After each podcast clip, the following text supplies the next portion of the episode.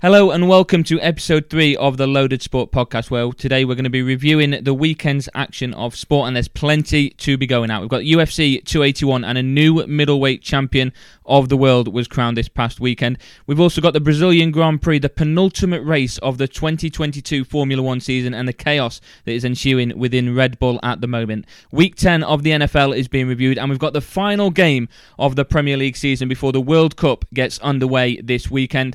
Joining me to go through all of the action is Dawson and Kemp. Good afternoon, lads. Man with the mic, how are we? Very good, thank you. Yourself? Marvellous. Dawson? Yeah, I'm all right, mate. You don't sound 100%, mate. How you feeling? You you all right? A bit bunged up? Little, little bit under the weather. It was a it was a uh, a busy busy weekend. Um, these these Ve- New York and Vegas cards for the UFC usually do take it out of me. So Yeah. it's going to take me a few days to get back to 100%. But I am talking on Loaded Sports with Adam Marsden and Ben Dawson. So I'm on top of the world. Happy days. How are you doing, Adam? You all right? How was your weekend? It was very good, thank you. Very action packed towards the uh, end of it. On the Saturday, I played a charity football game, managed 90 minutes, and got man of the match, so I'll take that. And Yes, on uh, Sunday, it all finished with, uh, well, I say Sunday, Monday morning, waking up to find out the news. And I think it's where we've got to start, really, with the final game of the Premier League season out of the way, with Manchester United and the situation, the saga that's going on with Cristiano Ronaldo. Skin, I'm going to come to you first on this because I remember last week we spoke about Ronaldo and the situation surrounding him. You were very much alongside him, supporting him. Do you feel that now this lack of professionalism that may have been shown from him has changed your mind at all? How can it not? It's. Um, I think the main thing that's bothered me. The content isn't great, of course, but one of the things that I mentioned to you lads in the group chat and to a couple of other people as well is that the absolute shitbag timing of it. You know, we've we've spoke quite a lot this season about how he'd said eventually he'll tell his side of the story and all that kind of stuff, and and that kind of went qu- quiet. That was within the first month of the season, if I remember rightly. It can't be a coincidence that he's waited until the final weekend of the Premier League season has, has fin- finished before they break up for a month for the World Cup, and he's decided to drop it. I mean, tell me if I'm wrong, lads, but surely that's that's a tactical move and that's been done on purpose. I'm not going to tell you you're wrong. Um, you know, I think I said last week, uh, I, I I thought that he, he spat his dummy out, toys out the pram, whatever saying you want to use, and it's just yeah, it's gone overdrive. Um, get him gone. He he might be Cristiano Ronaldo. He might have at one point in time been the best footballer in the world. I don't mean anything now. You know, what have you done for me lately? Um, lately for Manchester United, he's done very little, um, and he's expected a lot and and how can you how can you have that, especially if you're Eric Ten Hag and you want him to put your stamp on the club? So again, I, I- made my feelings clear um, on, on one of the previous podcasts. I, I'm not going back on that and actually doubling down on that now, Adam. I don't know what your thoughts were on it. I thought that um, Ten Hag was well within his rights to, to drop Ronaldo. I think he didn't suit the style of football. With all due respect to him, and he is one of the greatest to ever ever play football. There's no doubt about that.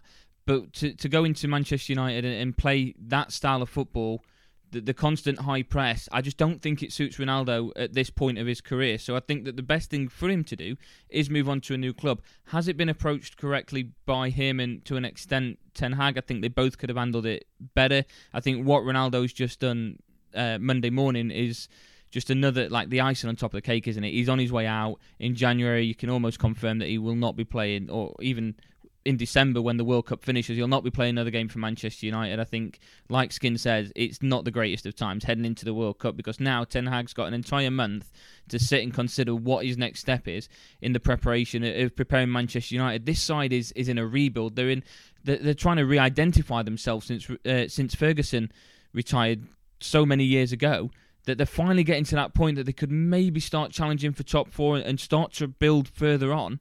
That now they've got one of the players that is such an iconic character within that side and, and the history of the club that now he's starting to try and create that turmoil to, to try and upset the rhythm again for Manchester United when they're so close to getting back to I wouldn't say the, the old Manchester United because they're still some way off that but the Manchester United that could maybe compete on a more regular basis for top 4 and and try and push things on. They're still somewhat behind sides like uh, Newcastle and Tottenham at the moment and and this situation that Ronaldo's creating I think is only going to make things worse. They're going to go into this break now with the World Cup. The players are going to focus on what's going on there. Then they're all going to come back to an absolute shit show that's going on at Old Trafford.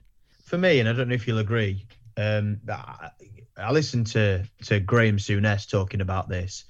You know, defending Ronaldo and saying, you know, you've got to treat him as one of the best players and you've got to respect him. I, I couldn't honestly disagree more. You, you know, the amount of times Alex Ferguson said the name on the back of the shirt is never bigger than the name on the front of it. You saw it with David Beckham, you saw it with Cantona, you saw it so many times. And that number seven shirt doesn't help, I don't think, with that. But you saw it so many times with with these players. And you're seeing it again with Cristiano Ronaldo now. And Cristiano Ronaldo, for me, has thought, okay, you know, are they going to win with me or they don't win at all, in his opinion? In his opinion, if they're not winning and, and, and progressing and, and winning things with Cristiano Ronaldo, and Cristiano Ronaldo is not the main man and everybody's bowing down to him, you know, and, and licking his arse like Ole did, he's not interested.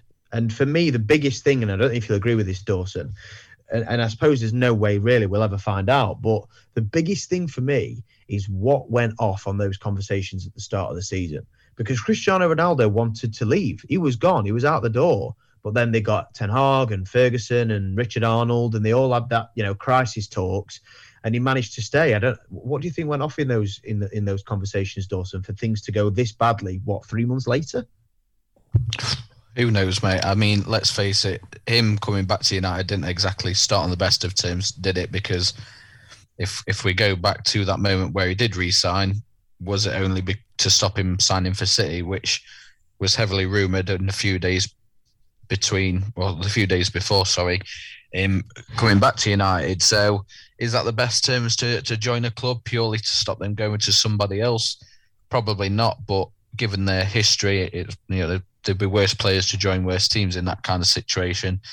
What happened in those talks? Who knows? Is it a we need the experience in the squad? You know, stay with us for for Eric's first season. We'll sell you in January, depending on how it's going like you said, Kemp, like we're never going to know what kind of conversations we have had there. But the biggest question now is what happens next. We've got the World Cup, the comeback from that a couple of weeks later, January transfer windows open.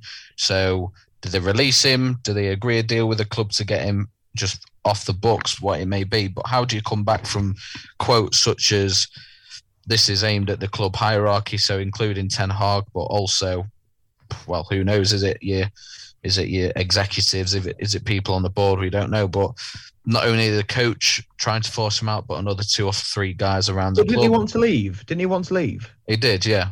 So how can someone be forcing him out when he wanted to leave? He's a fucking idiot. Yeah. Well, they so yeah, that's that's one of the quotes. Not only the coach trying to force him out, but another two or three guys around the club. I felt betrayed. Yes, I felt betrayed, and I felt like some people don't want me here. Not only this year, but last year too. Um, and then in a direct quote towards Eric Ten Hag in terms of him having no respect for him. The quote was, "I don't have respect for him because he doesn't show respect for me. If you don't have respect for me, I'm never going to have respect for you." So again, we can only see what we see in the media during games, that kind of stuff. There was a big thing about Ronaldo not being brought on when United were heavily behind in the game a few weeks ago. I can't remember who it was against, so I apologise, but you know, Eric Ten Hag came out after the game and said, "I didn't put Ronaldo on out We're of against respect." City, weren't it? When against City, yeah, I did think. Yeah, I did.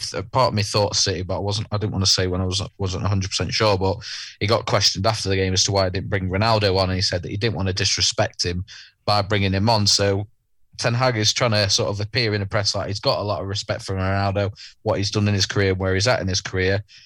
you know, what is Ronaldo sort of seeing or perceiving behind the scenes that to him shows the disrespect. Or uh, again, we, we can only ever speculate. We don't know. We're not a part of the club. We don't have sort of inside knowledge as to what's going on behind the scenes. But if it is just a power play and he's done it before the World Cup, knowing that when he comes back, two and a half weeks later, the transfer window is going to be open, and United are kind of handcuffed in terms of right, we we can't really do anything now. Just get rid.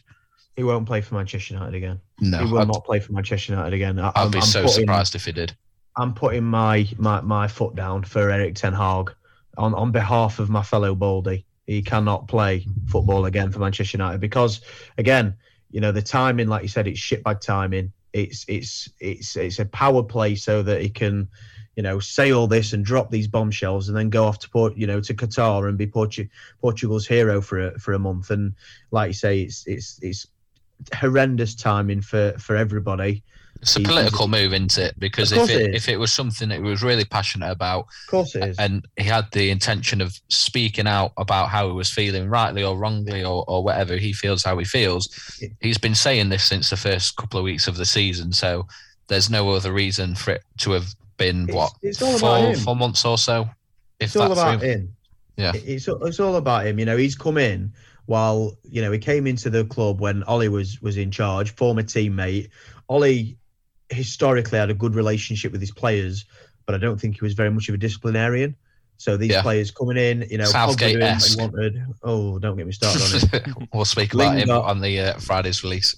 We will. Lingard doing what he wanted, and he's done nothing at Nottingham Forest. You know, all these players just just doing whatever they want. Training was an absolute shambles by all accounts. Excuse me, mate. Excuse me. Excuse me. I'm gonna. I don't want to let you go too far further without calling you out on something. Uh, Jesse. Lingard has not done anything for Nottingham Forest. I think you'll find he did the griddy after scoring a goal last weekend.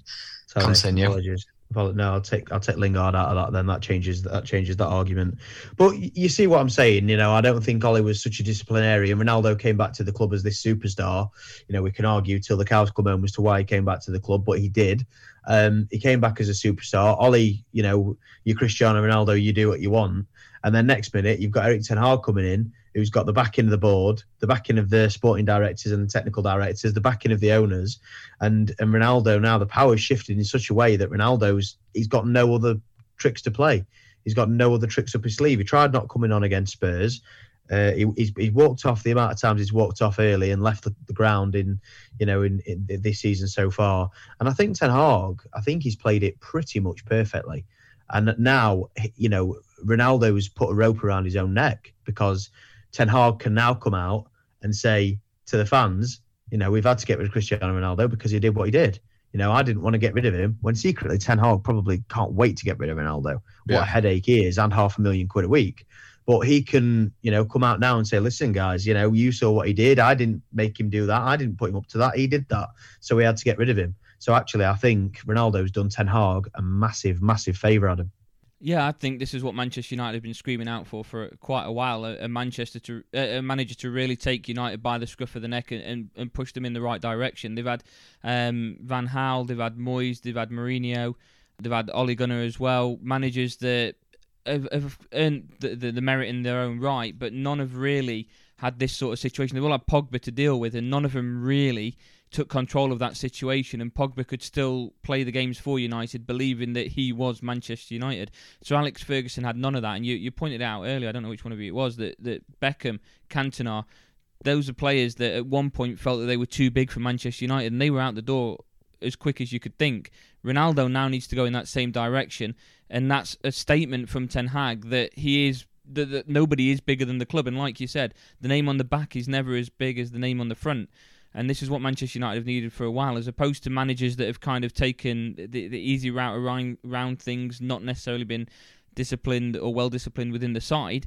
To have a, a diva like Ronaldo, and I'm going to go to the extent of calling him a diva, the situation that he's put himself in now and Manchester United, for Ten Hag to say, right, see you later, he's on his way in January, it's a, a statement from him that Manchester United are still a big club and nobody is bigger, even the potential greatest to ever play football. And loads of people will argue whether he is or Messi is at the moment. And I think Ronaldo's very much signing himself out of that conversation, isn't he? I, I was going to say just off the back Say of what Adam was saying, just off the back of what Adam was saying there, because I was thinking it myself. Like, where does you spoke about the Ronaldo versus Messi thing there? Like, where does this leave Ronaldo's legacy? Because this probably is going to be his last sort of chapter at a, a big club. Who picks him up now off the back of this, and, and what does this do for his legacy? Which I suppose we won't be able to really judge until he comes back from the World Cup and, and what happens in January. But where do you both thi- think this leaves his legacy in terms of what people look back o- on his career? Into I think for me, yeah, I was just I was just about to say, um, I think it's difficult because he did have that opportunity to go to the Middle East, didn't he? Yeah. And earn God knows how much a week for you know playing really low level football, and, and he turned it down. So I don't think that's what he wants to do. I- excuse me, I do truly feel like he wants to still play in the Champions League. Um, who that looks like and what sort of team that is, you know, I think Fenerbahce or somebody like that has been sort of sort of floated around. You know, one of these clubs in, you know, countries where football's probably not as good a quality, but they are still in the Champions League. You know, could he go there? But again, a who could afford him, and b at this point in time, he's so diminished as a player and as a, you know, in, in terms of his attitude. You know, who would want him apart from you know, like like like Adams just mentioned, uh, maybe an MLS side. I mean, I'm to be fair, on the last thing I am going to say on this, I am actually going to correct myself from an earlier statement I made. I don't think, obviously, Cantona was a bit of a handful at times, but I don't actually think that he left the club under a cloud. I think he just decided he'd had enough football. So I'll take Cantona out and I'll put Roy Keane in because Roy Keane, uh, yeah, he definitely thought he was a bigger club at the end, and I love Roy Keane. So, but yeah, I think Ronaldo's legacy um, will be will be tarnished somewhat and I think he'll still be a legend of the game. But in terms of being a legend in Manchester, I think he's he's definitely definitely diminished his legacy there, Adam. Yeah, I have to agree with that. We'll move on to um, games of the week now. So each of us have gone for a game of the week. I'm assuming none of them includes Manchester United from Sunday, but Skin, we'll start with you with your uh, game of the week from the weekend. I think uh, looking at sort of the bigger games, you've got Tottenham beating Leeds four three. You know, I, I watched. Uh, I saw the Liverpool game on Saturday, and, and they played quite well, beating Southampton, who were out of form. Arsenal getting that big away win. Newcastle, we, we spoke about in the previous show, that was the game of the weekend in terms of what we are expecting. They got a huge win at home to Chelsea, but I'm going to have to give credit to Brentford winning 2 1 away at Man City. Ivan Toney stealing the headlines, left out of the England squad last week, which again we'll discuss at length in our World Cup preview show. But you go to the Etihad and you bag two goals and you beat a team that should, by all accounts, be winning that game. You know, I, I think it would be unfair to to not give them credit. They were around 16 to 1 to beat City at the weekend. So, yeah, I'm going to say game of the week in terms of the reasons behind it and who won. Brentford beating Man City 2 1 at the Etihad. What about yourself? Yeah, I'll, I'll come on to my game of the week in, in just a second. Just want to mention what you said about Ivan Toney then. I know we'll speak more about it in the World Cup preview show, but there's no bigger statement to make when a lot of people thought you were going to the World Cup than to score two goals past Manchester City and take all three points for your side, is there? No. What more can you do? Or what more of a positive response can you have to something like that? Unless he scored a hat trick. Do you think, looking back on it, there is any kind of regret that maybe he should have been going? Yeah, of course there'll be regret. You know, he, he mentioned in an interview that the reason that Tammy Abraham would, had been left out was because he had hit a poor patch of form in the sort of couple of months before the squad was picked. Ivan Toney news came out early last week about him potentially being involved in some kind of gambling allegation that the FA was looking into. So I would think that that's the reason why. I know a couple of people have mentioned it, you know, in, in our circle. So I can't see any other reason why he would or should have been left out, other than those allegations hanging over his head. And you know, it was more of a that's not included. For me, you can't. You know, it says something about his attitude that you know, regardless of these allegations and whatever, we don't know what's happened there, so we can't disparage somebody when again we don't know what's happened. But at the same time to not get started for your country when you've had such a good start to your premier league career and then go away to city and score two goals against pep guardiola's manchester city at, you know at, at their ground it's it's what else can you do? What else can you say? He's not he's not living in you know he's not got self pity. He's not hanging his head disappointed. He's he's gone out there. He's he's absolutely smashed it. And fair play to the lad. And again, we'll we'll talk about a little bit bit more about the lack of selection uh, on the World Cup preview show. But you know, a little spoiler alert from my opinion on Ivan Toney. I don't think the gambling thing made any difference. I just don't think Southgate's capable. Adam.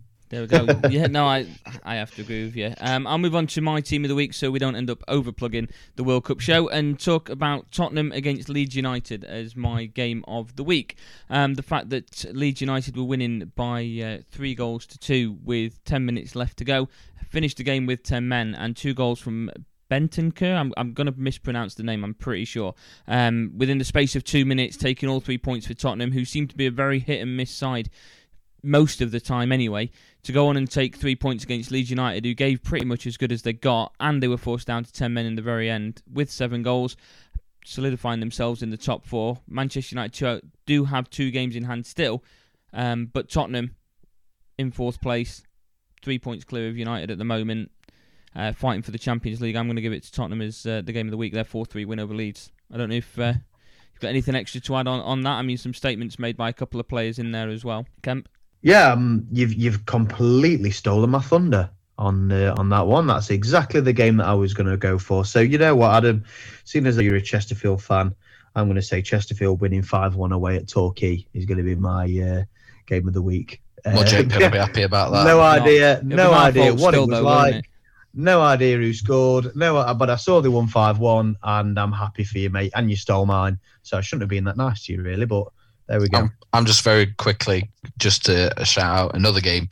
We spoke about our locks of the week and wild cards of the week last week, and, and for upset of the week, and I gave Middlesbrough a shout out away at Norwich, and, and they won 2 1. So It I they did, for but they probably had losing selections with everybody else's picks. That's the problem. And yeah, that's it. Actually, Adam, I thought Dawson were going to jump down your neck earlier when you were talking about Manchester United managers because you left out his boy Michael Carrick.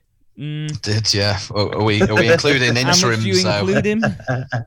I think Dawson would want him included. Put it that Well, way. Michael Great player, Carrick as well. Then, just such an underrated player. Tell you what, if if United had a prime Michael Carrick in that team now, they'd they'd be a better side for it. So uh, yeah, he- he'll always get my love because he's such an underrated player for me. Fair enough. And now starting his own management career, perhaps one day back at Old Trafford. We'll uh, we'll keep an eye on that. Looking towards sides that have been performing quite on the opposite spectrum. Chelsea, we've got to include. You mentioned Newcastle against Chelsea Skin as one of the games to watch. In fact, the game to watch. Newcastle walked away with a 1 0 victory. Chelsea now three defeats in a row. Was getting rid of uh, Tuchel the incorrect decision, or was it getting Potter in that turns out to be the incorrect decision for Chelsea? Skin, we'll start with you. Well, it's a domino effect. They technically shouldn't have ever got rid of Tuchel. There wasn't really a massive need to, but now they've lost what four out of the last five games. They've had three tough league games in a row. To be fair to them, Chelsea, City, Newcastle, they've lost them all. They've not scored a goal in any of those three games. So yeah, I, I mean, I suppose it's easy to put blame on Graham Potter because he's the one that's in the position now, but a lot of people question the board's decision to drop Tuchel when they did, and with every game that passes and every dropped point that that sort of goes by, it's it's an even more of a questionable questionable decision. So, I think the blame lies more with dropping Tuchel than it is bringing in Potter because it was it was such a sort of mad rushed few weeks that came out of nowhere that you you have to go back to the start really as to what started that domino effect of putting them where they are now, and that sits with the board. I think you've got to say it's on the board, most definitely. The the transfer window, and again, it's you know how much of that was managed by Tuchel, how much of that was managed by Todd Boehly playing football manager and not being very good at it. You know, they brought in Aubameyang who did nothing for Arsenal towards the end and was a, a real cancer in that dressing room, to be honest. You- You've got players like Sterling who, you know, yeah, been great for Man City, but I think you put Adam up top for Man City and he scores 10, 15 goals a season, probably. They've brought in players that just seem diminished, not up to it, wrong attitude, and it's it's it's showing. And I, and I honestly don't think whether it's Tuchel or Graham Potter, I think are both fantastic managers. I think the problems lie much deeper than that at Chelsea, and I think I'll be honest, I, I've got no ill will towards Chelsea, but I think it's only going to get worse before it gets better, Adam. Yeah, Skin, you mentioned about the fact they hadn't scored in the last three games. Aubameyang uh, dropped to the bench, unused substitute. Raheem Sterling not even on the bench. They, they are desperate to, to try and find them goals, but when you're dropping players like Aubameyang and Sterling, perhaps some of it warranted due to performances, you're not going to get many better players to, to, to turn that goal scoring form around, are you? No, it's a bold statement by Graham Potter to to do that. Sterling, I don't think has ever been prolific in front of goal at club level. He's been very successful for England over the last couple of se- uh, sorry, couple of years, should I say? But yeah, never been the most prolific. But he's very good at that sort of link-up play. Aubameyang is a fantastic out-and-out striker. Is he a bit past his best? Yes, but performing at Barcelona last season, so what what do they do next? Do they go and spend big on January? Looking at Nkunku from Leipzig for pushing 100 million, a very very good player, but someone that may need time to adjust to the English sort of style of play and, and Chelsea style of play. So, like I, I can't I can't remember who said it, sorry, but it, it might get a little bit worse before it starts to get better. But a transfer window with sort of Potter's choices of players, bit of money behind them, they might be able to turn it around going into sort of the last quarter of the season, ready for, for next year. But yeah, this season's looking a bit written off as it stands. Just to mention on what you said then about the fact that they're looking at players that maybe need a bit more of an adjustment time to the Premier League, I don't think Potter's got that, and I think that's quite bad from Chelsea's part that they've got that reputation now that a manager is going to have January to bring in his own players. And Potter might even be gone before the end of January. That's how bad things go with Chelsea. That if you have like one bad transfer window or a couple of weeks, then it's a completely different situation. They've lost three on the bounce. We're about to have a break for the World Cup. They don't come back in any sort of form. He might not even see it to, to halfway through January before he's given his marching orders. So you might not even get to see the players that Potter can bring in. I think he's got to look for players that already have a bit of experience within the Premier League. I think he's got to look at players that have played here before that can adjust quite quickly and adapt to not only his style of play but the league within itself because I don't think Chelsea are going to give him the time to bring in his own signings and let them settle in at the moment. Where are they in the in the Premier League at the moment? They're not even within Europe, are they? At the minute, they're in eighth place, so they're just outside of of Europe. And with the sides in and around them with games in hand as well, they're in danger of falling behind the, the top seven. So I, I can't see it lasting too long into January if that form doesn't turn around before Potter's gone. Kemp, I don't know if, if that's something you'd well, agree with. I'd like to just jump in there very quickly, Kemp, if that's all right. Just off your away. Just off your point there, Adam, of that can they afford to look at players that need to adjust to the Premier League and look at players with Premier League experience? it was off the back of the conversation where where you mentioned Aubameyang had been dropped in Sterling as well, and they're two players that have a lot of Premier League experience and have been successful in the league before. So they've tried that approach, and by the looks of it, it isn't working currently. So where do they go? I, I genuinely don't know. I think January is is a case of getting their summer strategy started early, but it depends how much money the board is willing to put in. You mentioned there about Potter potentially being sacked. I think Kemp would be very happy at that. He's a he's a big advocate for Graham Potter being England manager. So regardless of how England do in the World Cup, if Southgate decides you know it's time for him to move on and let someone else have a go, might be perfect timing in Kemp's world. But I think a it'd be very harsh to get rid of Potter, especially considering the circumstances in which he ended up the Chelsea boss. But yeah, it's it's tough in terms of what type of play they go for because their strategy was to go for players that had Premier League experience, and, and look at how that's going for them so far. I, I think they've got to start looking to the future, and you know, those players like Nkunku that might need a few months, might need a few weeks, or, or whatever, or even a season to fully adjust, is going to pay for them over the next three to five years, and, and maybe even beyond. Sorry, can Kemp. Yeah, no, no, you're absolutely right. Yeah, and I think should they get rid of Potter? No, you know they should. They should let Potter conduct his own recruitment, keep the nose out you know, three or four transfer windows and, and let him build his own squad and his own identity. Will they get rid of him? If they don't improve, yeah, I think he'll be gone at the end of the season, Adam. I just yeah, I just want to say I'm not saying that they should get rid of him. I'm saying that the reputation that Chelsea have is that he won't be there till the end of. Yeah, no, you're not wrong. Yeah, I mean. you're not wrong. I, I, completely understand what you're saying. You're not wrong. But no, I agree with what you say that yeah, he, he should uh, absolutely keep the job. The side they went up against though, Newcastle, unbeaten in 10 at home, now third place in the Premier League, closer to Manchester City than Manchester City are to Arsenal as it stands at the moment. They are proving to be a force to be reckoned with. Skin, I know you named them last week as the team of the season so far. They're just emphasising your point a bit more, aren't they? I love to be right. And yeah, what more can I say? They're now two points behind City. Granted, City have got a, a game in hand, but they're absolutely flying. They've conceded the joint least amount of goals in the league at 11 uh, alongside Arsenal. 11 goals conceded in 15 games, averaging pretty much two per game as well, averaging two points per game. Absolutely flying in the form. I went through the form last week, um, and now they've beat Chelsea 1 0. So the, the break has probably come at the worst time for them because they, they, I imagine, would want to keep playing. They've got the, the first five games after the World Cup break away to Leicester, winnable game, home to Leeds, winnable game, a massive game away at Arsenal, which could quite easily be a top of the table clash by the time that comes around in early 2023, home to Fulham and away to Crystal Palace. So there's quite easily at least 12 points from that 15 there, which would be very interesting to see how the table looks once those five games have played. Arsenal have got a few tough games coming out of, of the World Cup stretch. So, yeah, I'm, I'm quite excited to see where they line the table as we sort of get towards the end of the January transfer window.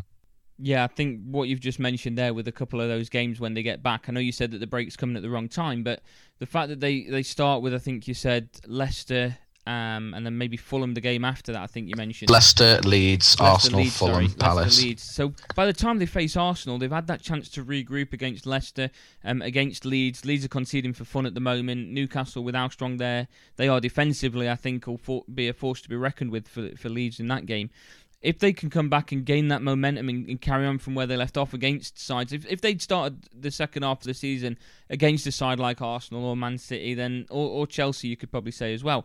I think you're looking at a different situation. But the fact that they've got Leicester and Leeds before they face Arsenal, yeah, it could be a top of the table clash. But they've got that opportunity to get that momentum back up and running again because I don't think too many of their players. Despite the fact that they are third in the Premier League, are called up for international appearances, are they? I think uh, Pope is, Trippier, Almiron, I, I feel has gone up as well. Wilson. They've got some players up, but Bruno not too many. as Bruno, well for Brazil. Bruno yeah, they, have got a few players that are going to the World Cup. The majority of their side has still got that nice little break to go through, and before they, they restart training again, just before the game on, on I believe Boxing Day. So yeah, they they could very much when they come back have that opportunity to gain the form before they go up against Arsenal, and they could have a very strong case for deciding who wins the Premier League, which I still stand by my comment from last week. Kemp, I'm going to assume you're sticking by Manchester City and saying that Arsenal, even with the five point lead at the moment, are top of the Premier League, and 10 of the last um, 13 sides, so 11 of the last 13 teams to be top of the Premier League at Christmas has gone on to win the Premier League, including uh, Leicester City. Mm, yeah, and it's it's definitely a possibility. Uh, what I will say and I remind you of is um, weren't, weren't Arsenal dead cert to finish in the Champions League last season? Uh, and then what happened? And then what happened? What happened? They didn't. They bottled it. And and for me, Manchester City have yeah they've struggled and they've they've they've not looked unbelievable so far this season it's going down the stretch, mate. It's going down the stretch. You know, they've they're not a million miles away from Arsenal. Arsenal have been fantastic so far this season. Don't get me wrong, they really, really have. But if they don't strengthen in in January, especially in their midfield, one or two injuries is going to dera- derail them. And in, you know, the season's 38 games. You know, it's not 13, 14 games, which is what we've played so far. So again, Arsenal doing really well, taking nothing away from them but I think Newcastle, and again, they're doing brilliantly well. I, I don't. I, I, think. I think they'll both fall away, and that's not me disparaging them. I think they've both had fantastic starts to the season, but you just need that that squad depth. That when you know the the the, the European competitions really kick into gear, late stages of the domestic cups kick into gear.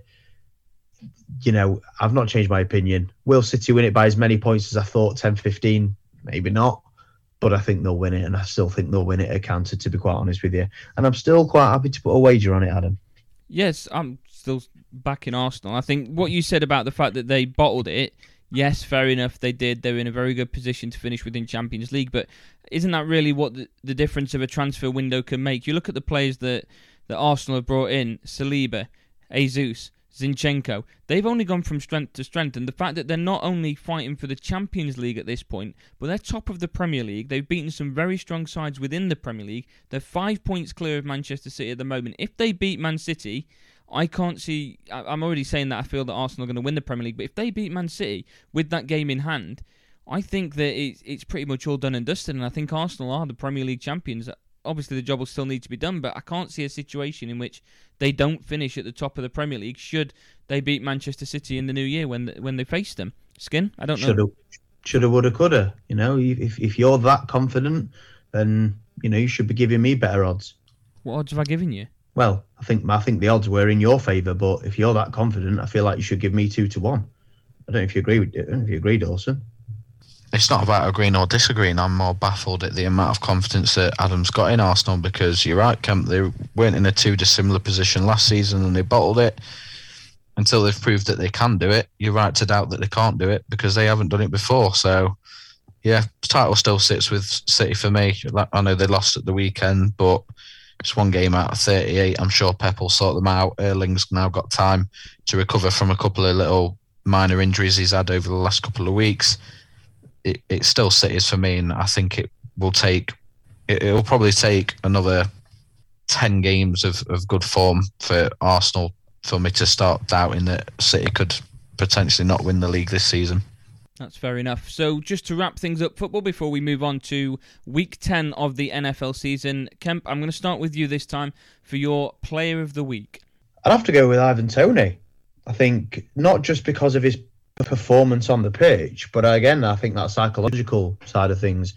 You know, you've worked so hard for the the opportunity to be involved in the World Cup and play for your country, and he's done everything that I think he possibly can, and he's been unceremoniously left out and dumped. And to take that and spin it on its head and use it as a positive and go away and you know do what he did, player of the week for me, no question, Adam. Skin. Well, I was going to say Ivan Toney, but you've kind of left me in a predicament now where I feel I should go for someone different just for the sake of it. Um, Adam, I will like to take a guess at yours being Martin Odegaard for Arsenal because yes, his two goals. Yeah, there we go. I, I, can only assume it's A because you're absolutely adamant Arsenal are going to win the league, but also because those two goals in Arsenal's win won you the last man standing that I'm currently uh, running. So, yeah, those are the that, exact that two reasons as well. Well, I'll tell you what, why don't you uh, give any more reasons to the listeners to back that up while I ever think about who my backup player of the week's going to be?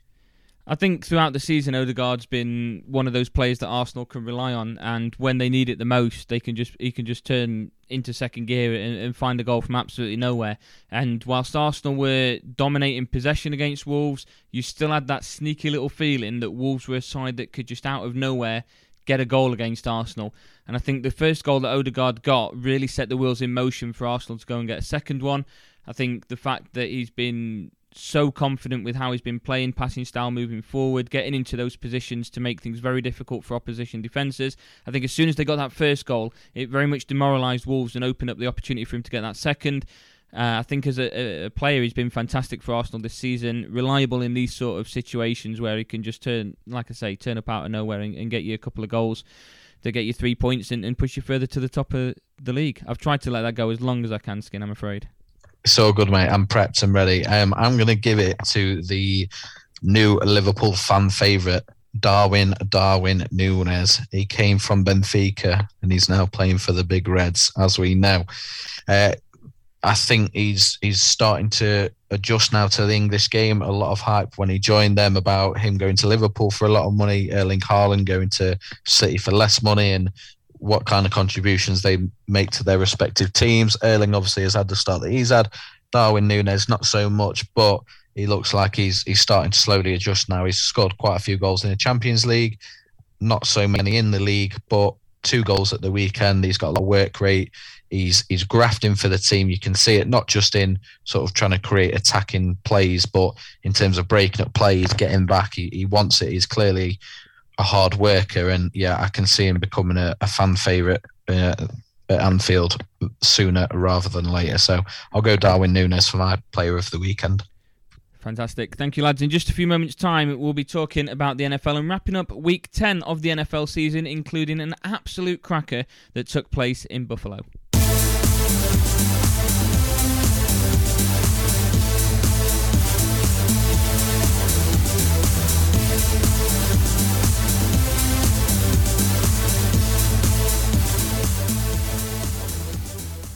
Welcome back to episode 3 of Loaded Sport. We're now going to look at reviewing week 10 of the NFL action, starting with an incredible game, potentially game of the season that took place in Buffalo, where the Bills fell to a 30 33 defeat against the Minnesota Vikings. You may recall last week in the preview show, I mentioned that with or without Allen, the Vikings go on and win this, and they did so in incredible fashion, taking it to overtime before getting the field goal that would end it all. And then the Bills, on their return, Josh Allen threw a pick into the end zone to finish the game off. It was a fantastic game all the way through. The Vikings looked pretty much down and out, turned things up.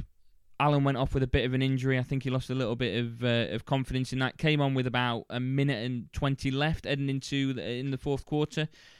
Got it all the way up the field to get the final field goal, but It just goes on to say, I think it's since week four, Skin, that you mentioned, the Bills have not scored a touchdown in the second half, and that continues. And that could be the difference maker between the Bills getting guaranteed home games in the playoffs or having to make travels. They've fallen to third in the AFC East as a result of losing against the now 8 and 1 Minnesota Vikings. They've been putting up incredible performances to show why they are a, a, force to be reckoned with, a side that could maybe upset a couple in the playoffs as well and push towards, dare I say it, the championship game, if not the Super Bowl. Is that a, maybe a bit too much of a bold prediction, Kemp? No, how can you say it is? You know, they've they've they've surprised everybody this season. There's not, I don't think there's anybody that expected them to do what they're doing.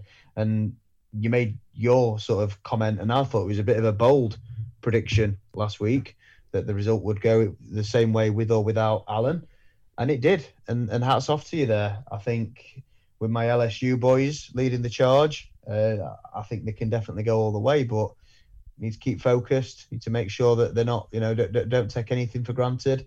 They're in a really strong position. They've just beat a really, really good team who I think a lot of people predicted to potentially win the Super Bowl this year.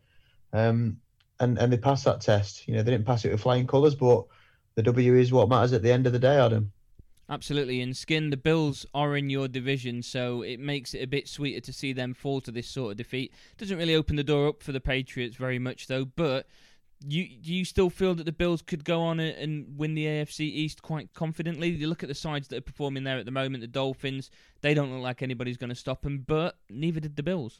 Yeah, very true. Though they're only in terms of records, they're only one game behind Dolphins in first and two behind Jets, but they have lost to both of those teams as well, which gives them the advance, advantage. They're essentially two and three games behind. So as it stands, it's looking like a potential wildcard spot for for Buffalo, which then leads to potential road games and stuff in the playoffs. So a lot of people, including myself, back in the Bills preseason for at least to be the team representing the AFC in the Super Bowl. It's they're making it look like it's going to be a hard run. Uh, you mentioned there about second half touchdowns. Since week six, just six, to uh, make sure we're giving our listeners the, the factual information. Um, Josh Allen is uh, now 0 4 in his career in games that go to overtime. So you know, struggling getting over that line. Again, something that comes up to the playoffs or comes up in the playoffs. Is that going to play on his mind that he's yet to win a game in his career in overtime, especially with the circumstances of how they went out to the Chiefs last year? So, yeah, look, we're, we're talking a lot about the Bills now they lost, but there's got to be some conversation, some time given to the Vikings despite going into that game seven and one, not a lot of people gave them much hope of winning that game, and they did. A phenomenal game from Justin Jefferson, who is turned into, well, I was going to say a top three wide receiver in the league right now. Is he the, the best wide receiver in the league? I think a lot of people would say that he is. Is you know all time a catch that he made towards the end of the game. For me, OBJ's is still better, but that doesn't take away from the incredible effort and the the incredible stats that he delivered in that game. So yeah, all credit to Minnesota. They're now eight and one. They've got a massive gap between them and the rest of the teams in the NFC North.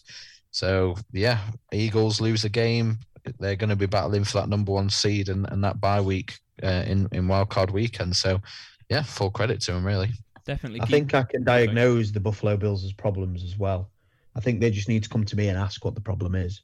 Why is so, that? well, say? I don't know if you know, but they um, lost their offensive coordinator at the end of last season. I'm aware of that, yeah.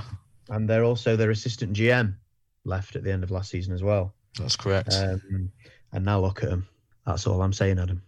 I was just about to ask you your opinion on their rushing game as well. I've noticed that you've got Nyheim Hines in your uh, fantasy lineup, not for for the, the options. I wouldn't read. I wouldn't read too much into that because you've got lack of options. But once again, Josh Allen is leading in rushing yards in the Buffalo Bills. It, they they've made a trade on deadline to get Nyheim Hines in.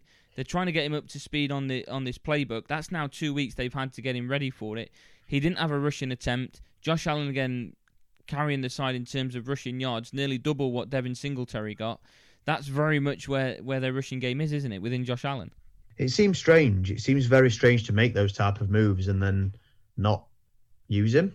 if that makes sense. It, it, it, seems quite weird. And Josh Allen, you know, he's got wheels, he can run. You know, there's no question, and nobody's asking, and that's not that's not even you know like I say that's not even a question. But to add those weapons um, at running back and then not utilize those weapons, you know, whether it be just to you know confuse the defense or give Josh Allen a bit of a break when it comes to running the football it seems weird and it, it doesn't seem like they can get them integrated into the into the system and and get them up and running probably as quickly as they'd like to, Adam.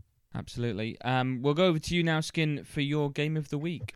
It's tough. There's there's a lot of games. I say there's a lot of games. There's a few games that I could give it to.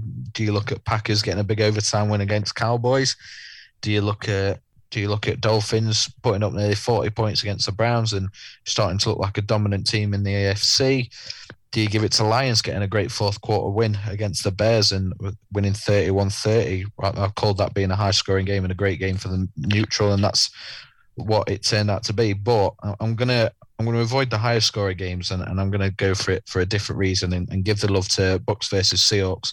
Bucks winning 21-16 and it being a, a, historical game because it was the first to be held in Germany, in Munich, at Allianz Arena, home of Bayern Munich. So atmosphere was absolutely incredible. I know Adam, you were looking at going there with with you being a Seahawks fan, but just the demand for tickets was unreasonable and unrealistic to expect to get a ticket at a good price. So I think it was three million people had shown interest or requested a ticket for the game on Sunday, which gives you a bit of an idea as to the the sort of hunger for it in Germany and, and surrounding countries. So yeah, crowd were phenomenal. I think they were treated to a great fourth quarter where it looked like the Seahawks could come back up until that point. Bucks had dominated the game. It was 14-3 going into the fourth, but 20 points in that fourth quarter gave them a great end. And I think they, they really appreciated it. They, they were fully engaged with the game, singing uh, Country Roads Take Me Home by John Denver in that sort of fourth quarter game closing drive by the Bucks was was a highlight of the season for me. It was absolutely brilliant, and the game day boys, you know, Eyes and Kurt Warner and the rest of the lads absolutely loved it as well. So yeah, I'm I'm going to give that some love and say that that's my uh, that's my game of the week, and it'll be really interesting now to see where the NFL tries tries to expand to next with these uh, international series. Do they go a bit further east? it, you know, I think the the more these international games get acclaim and, and get the the interest that they're getting, like I just said there, the figures from the game in Germany, the game at Wembley that I was at just a couple of weeks ago is the highest ever attendance for a game in London at eighty six thousand. The the appetite and the hunger is continuing to grow, despite the fact that we're getting more and more exposure to it. It doesn't seem to be dying down. So yeah, I'm really interested to see where they go next with these international series games. Kemp, what about you, mate? What's your game of the week? Gonna have to shout out to our good mate Sam. Uh, currently still enjoying life in Orlando, Florida. Feels like he's moved there. Seems yeah, like he's been gone, I can't gone remember. so long at this point. I can't remember um, how long um, he's there, and I can't remember when he's coming back. So I'm starting to think he's got a nice little sort of arcade job like Jake Peralta and Holt when they go undercover or they go into witness protection. Greg and Larry. Greg yeah, and Larry. Greg and Larry. Like I, feel, it, like I feel, I feel like that's the kind of lifestyle that he's leading at the minute, and he's never coming back, which is a shame. But you know, as long as he's happy. That's for Sam. It's not a shame, is it? Oh no, but for me being selfish, it's a shame if he's oh, gone to Orlando and I might never yeah. see him again. Well, he might just have to get us a job at the Fun Zone, eh? Yeah, might just have to get us a job at the Fun Zone. Wow. Uh, yeah, I'm gonna I'm gonna go uh, Green Bay Packers um, against the Dallas Cowboys. Obviously, a nice result for the New York Giants, um, which is great. But yeah, I, I, think the Packers, the, the defense showed a lot of grit and resilience. Um, Dak didn't look 100%. Um, but you, you, know, he's, he's he's he was out for a few weeks. Is he still getting back in? You know, back to grips with with playing football? I, I don't know. You know, you can make excuses for the Cowboys all day, um, but the Green Bay Packers really showed a lot of heart and a lot of desire. Um, Aaron Rodgers, three touchdowns, no interceptions, had a really steady game. Um, and it seems to me as though you know, just when people are counting Aaron Rodgers out, you know, he comes out of the woodwork and um, and proves people wrong, Adam. Yeah, I've I've got to agree with you on that, and it could be a bit of a turnaround for Green Bay. They've been struggling on offense, but they absolutely ran the ball down Dallas's throat, didn't they? And and Aaron Jones and uh, AJ Dillon just carried a lot of what the offense did. And then when Rodgers was called upon to make some of those passing plays, he, he on the point every single time, and proved why for the last two years he's he's been voted as MVP. I'd pretty much confirm that he won't get it this year, but it, it could be a turnaround for the Green Bay Packers. They're not going to catch the Vikings. I think that's already out of the window. But there's nothing stopping them from still making their way into perhaps a wild card spot and, and get themselves into the playoffs. And I think for Green Bay, based upon how their season started, that's still going to be a win for them. And then it leads you to the question of what do they do next season with Aaron Rodgers? Do they let him move on to something new? Do they keep him, or, or do they maybe move on to Jordan Love? W- what is the situation in Green Bay if he keeps on putting performances like that? And like we said, a fourth quarter comeback at half time they were level. Dallas carried through the third, Green Bay carried through the fourth, and then at overtime got that field goal to, to be the deciding factor. Aaron Rodgers has proven that he can still do, do it even without his star wide receiver of uh, Davante Adams. So the question is going to be now: Can he carry that even further into the next couple of games and try and make a playoff run for it? What do you think, Skin?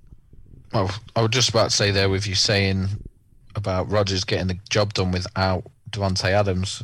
Big shout out to uh, Christian Watson get having a career day in his rookie season. Four receptions, 107 yards, three of those being touchdowns. So a bit of bit of chemistry, a bit of bonding, and you know a bit of connection between Rodgers and Watson. Fantastic game from him. The, the stats continue to show that when Aaron Jones gets over 100 yards, Cowboys, uh, sorry, Cowboys, uh, Packers win 138 yards and a touchdown, and they won a game. I think the the stats where Jones has 100 yards plus rushing are overwhelmingly positive, and the stats when Aaron Jones has less than 100 yards are overwhelmingly negative in terms of how many games Packers win when that's the case. So yeah, give James 100 plus yards, more than likely Packers are going to win, and and you know they stuck to that game plan at the weekend. But yeah, Christian Watson, four receptions, three touchdowns, over 100 yards. Uh, massive credit to him and, and what he delivered on Sunday. So we're going to move on now to players of the week. We'll start first of all with you, Kemp. Who have you gone for this week? Do you really need to ask? Go Tigers. Jefferson, unbelievable. I mean, what catch?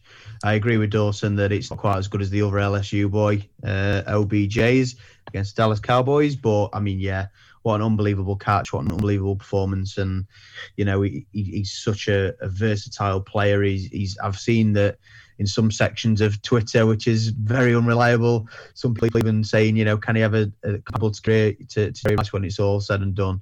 Um, very, very early to be saying things like that, but it's such a, you know, he's such a promising player and he's still so young. Um, he's got to be my player of the week, and uh, no matter who my uh, my LSU boys play for, I'm uh, always backing that team secretly. I'll be as bad as uh, as bad as Dib next, but always backing that team secretly because they've got uh, a few Tigers on there, Adam. But yeah, no question for me. Yeah, Jefferson Player of the Week. I think that's a very fair shout. I can't really argue against it, especially considering the catch that he made as well. And he just seems to be Mr. Reliable, doesn't he? Kirk Cousins just always looks for him and always seems to find him. And him and the experience of Adam Thielen as well is really making the Vikings a, a statement team this year to, to go on and cause some damage to other sides. Skin will come across to you for your player of the week. I'm actually going to stick with Christian Watson. Uh, you know, there's a few players, Patrick Mahomes, again, going under the radar despite the fantastic performances he's put in. I think he's set the bar so high for himself that people aren't really paying that much attention to him. Justin Fields, he's now, despite being a quarterback, at over 300 yards rushing over the last two weeks. Christian Kirk, nine receptions, two touchdowns, over 100 yards against the Chiefs. I really, really wanted him off you last week um, in fantasy league, so I could play him. So I'm, thankfully I, I, won still, but yeah, really, really wanted him as I was expecting a good game, but he over delivered. But yeah, I think Christian Watson as a rookie, three touchdowns over 100 yards, and two of those touchdowns coming in the fourth quarter to help them come back from a two touchdown deficit to then win the game.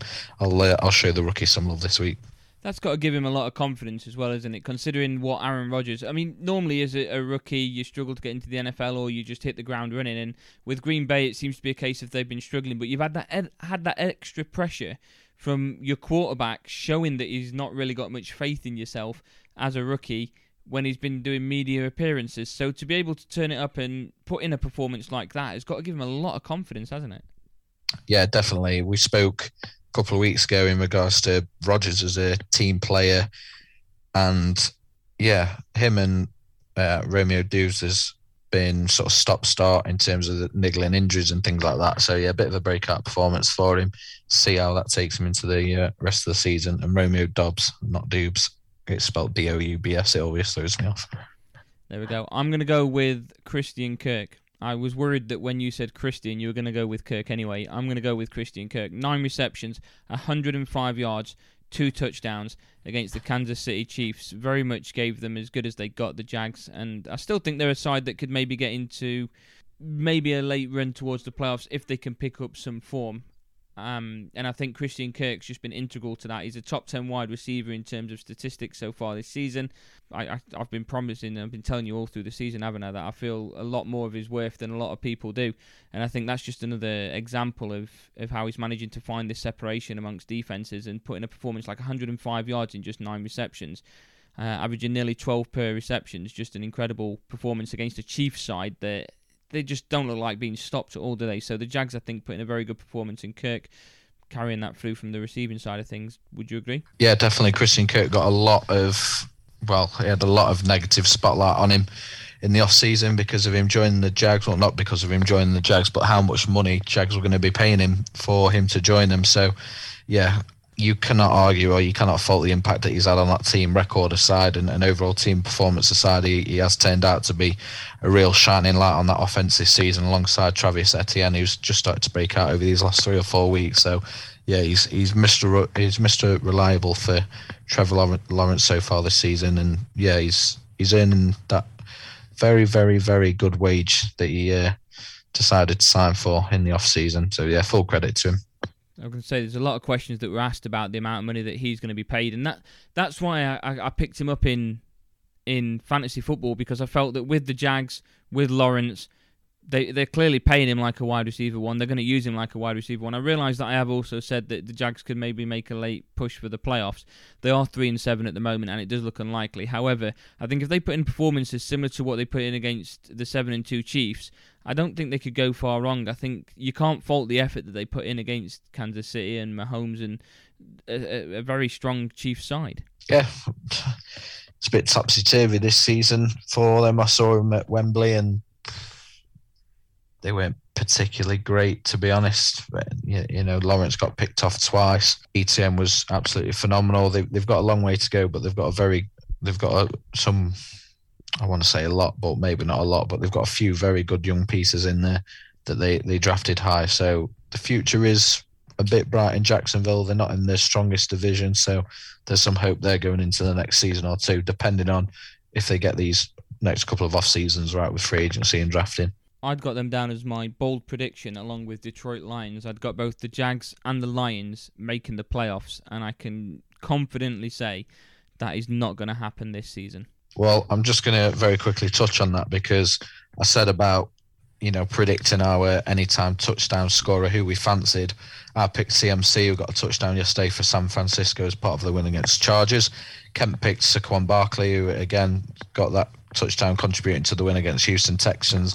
For you, for some reason, decided to go rogue and, and go for Chuba Hubbard. So I'm glad I didn't decide to sort of think, right, I'm going to back, I'm going to back our treble that we pick each or we pick a selection for each because you would have let us down with that outlandish pick. But we'll see what Thursday brings and, and see who we fancy for week 11. I think I'm going to have to go a bit more sensible moving forward with these because uh, Chuba Hubbard was a very, like you say, rogue pick. And D'Onta Foreman, just any sort of rushing plays that the Panthers are going for is always going through him at the moment. And Hubbard's just not going to perform much at all, is he? So we'll move on no. to the predictions as you mentioned. We'll be doing our predictions on Thursday um, ahead of this weekend's games. Of course, we've got tonight's game or, Monday night's game still to go on at the time of recording. It is still tonight's game. The Eagles against the Commanders. Uh, Kemp, we'll come across to you for your prediction first. This is going to be a very difficult one for you to try and find some middle ground for, isn't it? What would I like to happen? I'd love the Commanders to come out and, and show out and you know prove that Philadelphia are mortal. Don't think it's going to happen. Uh, I think the Philadelphia Eagles are going to run away with it uh, and I think they're going to keep running away with it for, for a decent amount of time. It's going to be an Eagles win, maybe by a couple of scores, Dawson. Um, I'm going to go Eagles just because they're 8 0, but I'm going to give Washington a little bit of love and say that they're absolute buggers. The games are winning are close, the games are losing are close. They are staying in games. Eagles, a couple of their wins have been close uh, as well. So I'm going to go Eagles, but I'm going to say that it'll be by no more than a touchdown. I'd love to, like Kemp said, sit here and tell you that Washington are going to upset the odds and beat the Eagles, and I, I really can't see where it's going to come from if they were going to. I think the Eagles are just too strong on both sides of the ball, and the trade just before the deadline as well just emphasised how strong they are. And it, it was bizarre when I looked at the strength of their side, and they are still at this moment in time set to have the sixth pick in the draft and it's just crazy to think that the Eagles are in that sort of situation. Their Super Bowl window is open, and it doesn't look like it's shutting anytime soon, does it? No, absolutely not. But again, Vikings are in there. I think NFC is a, is a little bit weak this season, but you know we all we all know about any given Sunday and kind of lost somewhere like a team against Commanders just derailed their form a little bit and you know caused them to lose a few games going in towards the playoffs. So it, it we're way way way off of of sort of thinking about who's going to be where come the end of the season. But just touching on that point, speaking of the predictions, one thing that I wanted to ask you about now we're at the halfway point of the season, and I just mentioned there we have no idea what can happen between now and the end of the regular season, who will be where once we get to that point. I just want to revisit our pre-season Super Bowl predictions and see if either of you have got any changes that you'd like to make. So, Kemp, I'm going to start with you you predicted the Tampa Bay Buccaneers to beat the Buffalo Bills in the upcoming Super Bowl. What's your thoughts on that so far, and is that something you'd like to change? Yeah, it's something I'd like to change, but I don't know what to. Uh, it's been such a topsy turvy season so far, with teams coming out of the woodwork like the Vikings and the Eagles, and teams that you you thought were going to do okay in the Eagles sense of things, but like I say, Vikings have absolutely come out of nowhere. The Giants have surprised a few people and and teams such as the Packers and and the Bills and maybe haven't lived up to expectations. So it's very very difficult to to decide what I'd want to possibly change that to. To be honest with you, because it's it's just so unpredictable at the minute. I think it's it's difficult. Do you not think? I agree. Um, Adam, we actually picked the same Super Bowl winner and the same runner up. So I'll just quickly discuss mine and I'll head over to you. But I had the Buffalo Bills to beat the LA Rams. I am going to change that.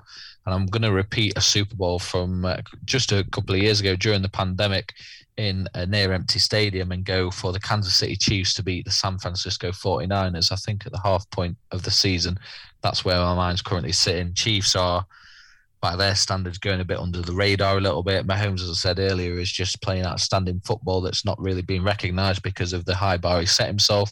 And San Francisco just starting to get back into form. They've got a couple of players that returned from injury. CMC is looking like a fantastic addition because he is staying healthy.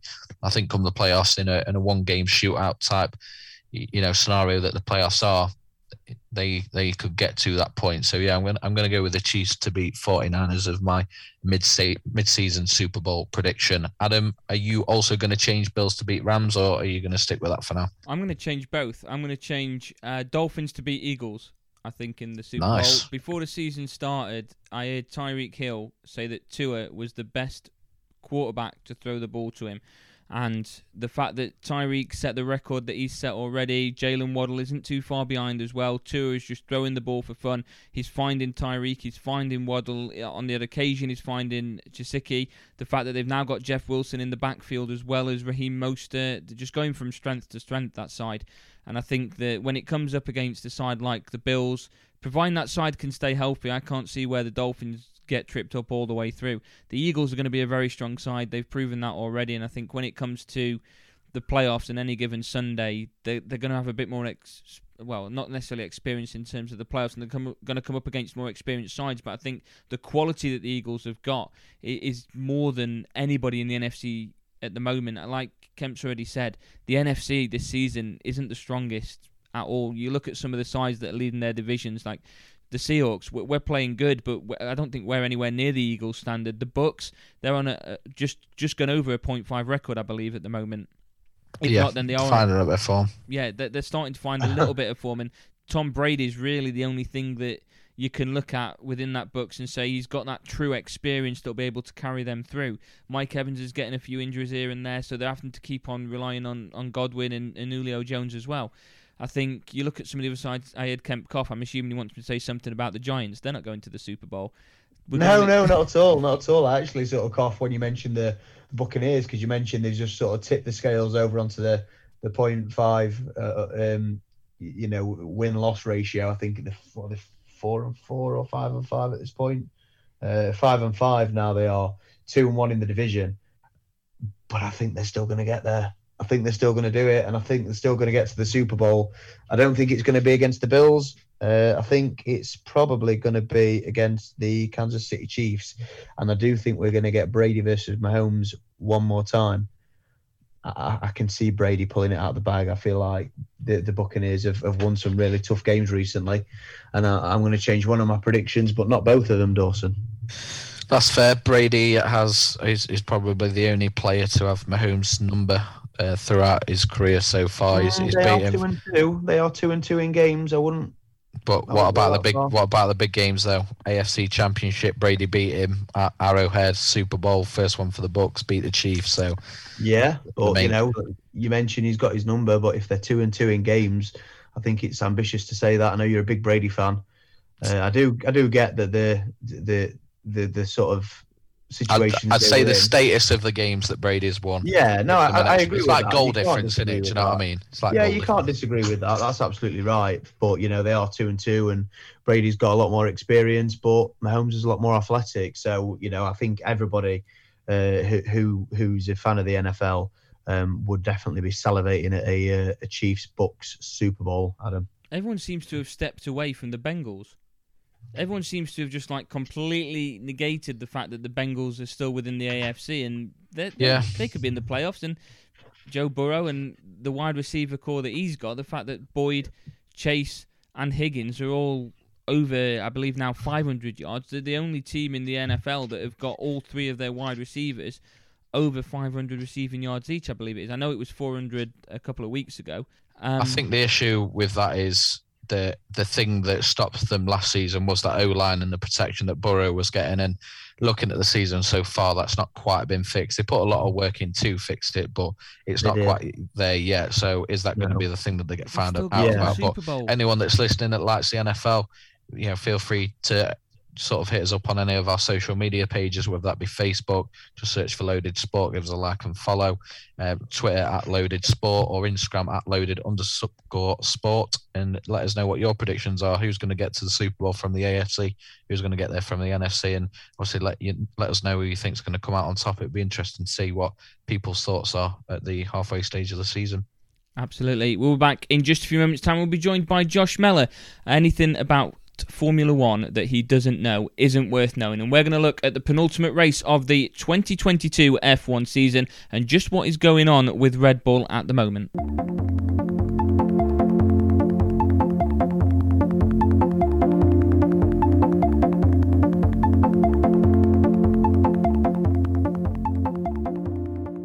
Welcome back to episode 3 of Loaded Sport, where we're now going to talk about the penultimate race of the 2022 Formula One season that took place in Brazil this past weekend. It was the first win of the season for Mercedes, and Max Verstappen fell almost outside of the points. There's plenty of talking points, and to join us to go through this is a bloke who I, I know very well has been to multiple uh, Silverstone Grand Prix and has actually been on the track there and had a former Formula One driver drive a go kart that he built on Silverstone. Hello and good afternoon to uh, Josh. Welcome to uh, Loaded Sport, Josh. Good afternoon, Adam. a pleasure to be on the show. Thank you very much. I think, based upon that intro that I've just given you, I think the first thing we've got to do is ask a little bit more information about how you managed to get Johnny Herbert driving your go kart at Silverstone. I know. Wow, you, you make me sound like a, a huge celebrity. But um, no, uh, it, it, was um, during the Grand Prix weekend in 2018, uh, the, the, British Grand Prix. Uh, I was just sat in the stand watching the cars go by, and then one of the producers tapped me on the shoulder and asked if I wanted to join in the, the, the Sky Sports F1 Challenge. So you can't say no to that. It's like it's once in a lifetime opportunity. So I just went down onto the track, uh, with some other strangers I'd never met, and we started building this this go kart over the next hour. And I had absolutely no idea who was going to drive it until a few minutes before it happened. So it, they kept cutting back to us, asking us questions, and it, it was really surreal. Really, really surreal. I can only imagine um, the sort of excitement you'd got when you found out it was Johnny Herbert that was driving the go kart for you, and uh, you kept the go kart as well, didn't you? Of the entire of your team, you're the one that kept the go kart.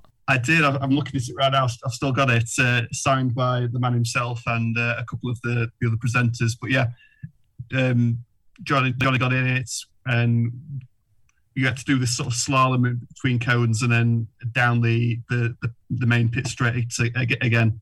And uh, we somehow won the race. I think the Red Bull team lost a wheel and they they didn't actually finish, and we just uh, narrowly beat McLaren. So it was uh, a very tight race, but uh, yeah, that that was so amazing, and uh, uh, just watching it back a few times, I've always got the like the biggest grin on my face, uh, uh, uh and just remembering the emotions of, of, that of that day and that weekend as well. It was it was really really fantastic. I can imagine it'll be uh, memories that you go on to cherish. You've just mentioned then about beating uh, Red Bull and beating McLaren. You're representing Team Mercedes, so we'll start talking about what happened in Brazil with Team Mercedes as George Russell finished on the top step of the podium. And for the first time this season, Mercedes managed a 1 two. And for the first time this season, we could go even a step further. Say Mercedes managed to finish on the stop, top step of the podium um, at the final point of a Grand Prix. George Russell and Lewis Hamilton. Now, with the uh, the, the season.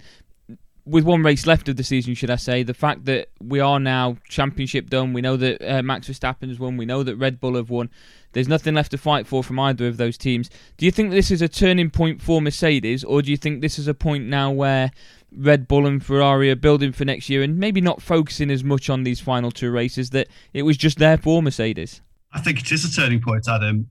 You've got to remember back in March, February, March, uh, uh, and look at where they were. They were they were nowhere. They were more than a second off the pace. They were getting lapped in uh, in races. Hamilton was lapped at the uh, uh second race of the season. Um, and it was it was totally miserable. They were they didn't know how to set up the car. They they tried all sorts of setups. Hamilton himself said he tried uh, uh, all sorts to get to get the um, the best out of the car, and and they just couldn't work out porpoising, the bouncing down the straights, uh, and the the the dragginess of the how draggy draggy the car was down uh, down the straights as well. They, they had all sorts of problems, and um, they introduced an upgrade at Silverstone and then another one at Austin, and it's been a very slow progression, but they finally cracked it. The straight line speed is still something we need to work on, but the the efficiency of that car is a lot better. And in the last couple of races, they've been fighting for wins. Last three now, they've been fighting for wins. So it's a, it is a turning point, Adam. And with only a minimal amount of uh, regulation changes going into next year, it could be uh, game on again for Mercedes in terms of fighting for the 2023 championship. But who knows? There was only a second and a half difference between Lewis and uh, George Russell when they both crossed the checkered flag. It means Lewis still has that one race left this season to be able to really go out there and, and continue his streak, isn't it? I believe it's is it every season he's been in Formula One, he's won at least one race per season. Is that correct?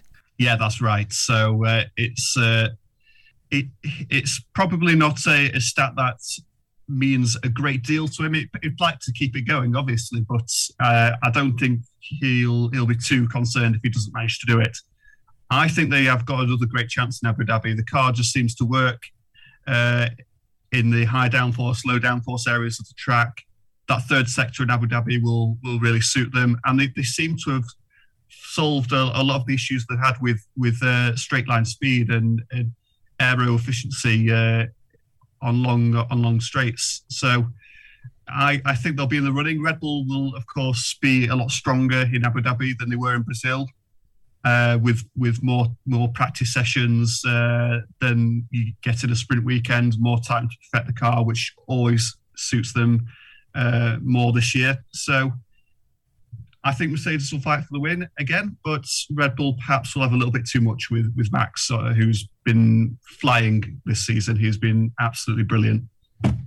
Certainly has, and we're going to be uh, talking about Red Bull at length now because of what's uh, what happened on Sunday. We'll start by speaking to you, Skin, because you are a Red Bull fan.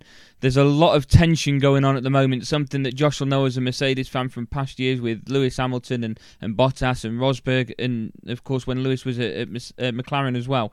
At the moment, it just seems to be clicking on the track in terms of uh, things for Verstappen but a lot of that Perez is now he's saying is down to him. There was a lot of discussion about the fact that Verstappen didn't let Perez past him just before the, the race finished. He says that he's made it, it clear before that he's not willing to do that. It's just one story for one, one story for another, isn't it, at the moment? As a Red Bull fan, that, that can't fill you with confidence, can it? No. And uh, Josh, you know, tell me if, if I'm wrong in saying this, but it seems to have come a little bit out of nowhere. You know, Red Bull have had a fantastic season, their most dominant season for a very, very long time. I know they won the championship last season, but as we know, went down to the race. Uh, sorry, the last race and was won under controversial circumstances. But you know, pretty much since the very early stages of the season, it's been pretty obvious that Red Bull were going to be the team to to dominate this season, and I don't really know where it's come from. You know, the original order was for Perez to let Verstappen past, for him to chase um, Alonso in fifth, and you know, the agreement was if that were to happen, if he didn't get past Alonso and into fifth place, going into the final sort of last few corners, he'd let Perez back to get those extra points to stay ahead of Leclerc, and he he just said no.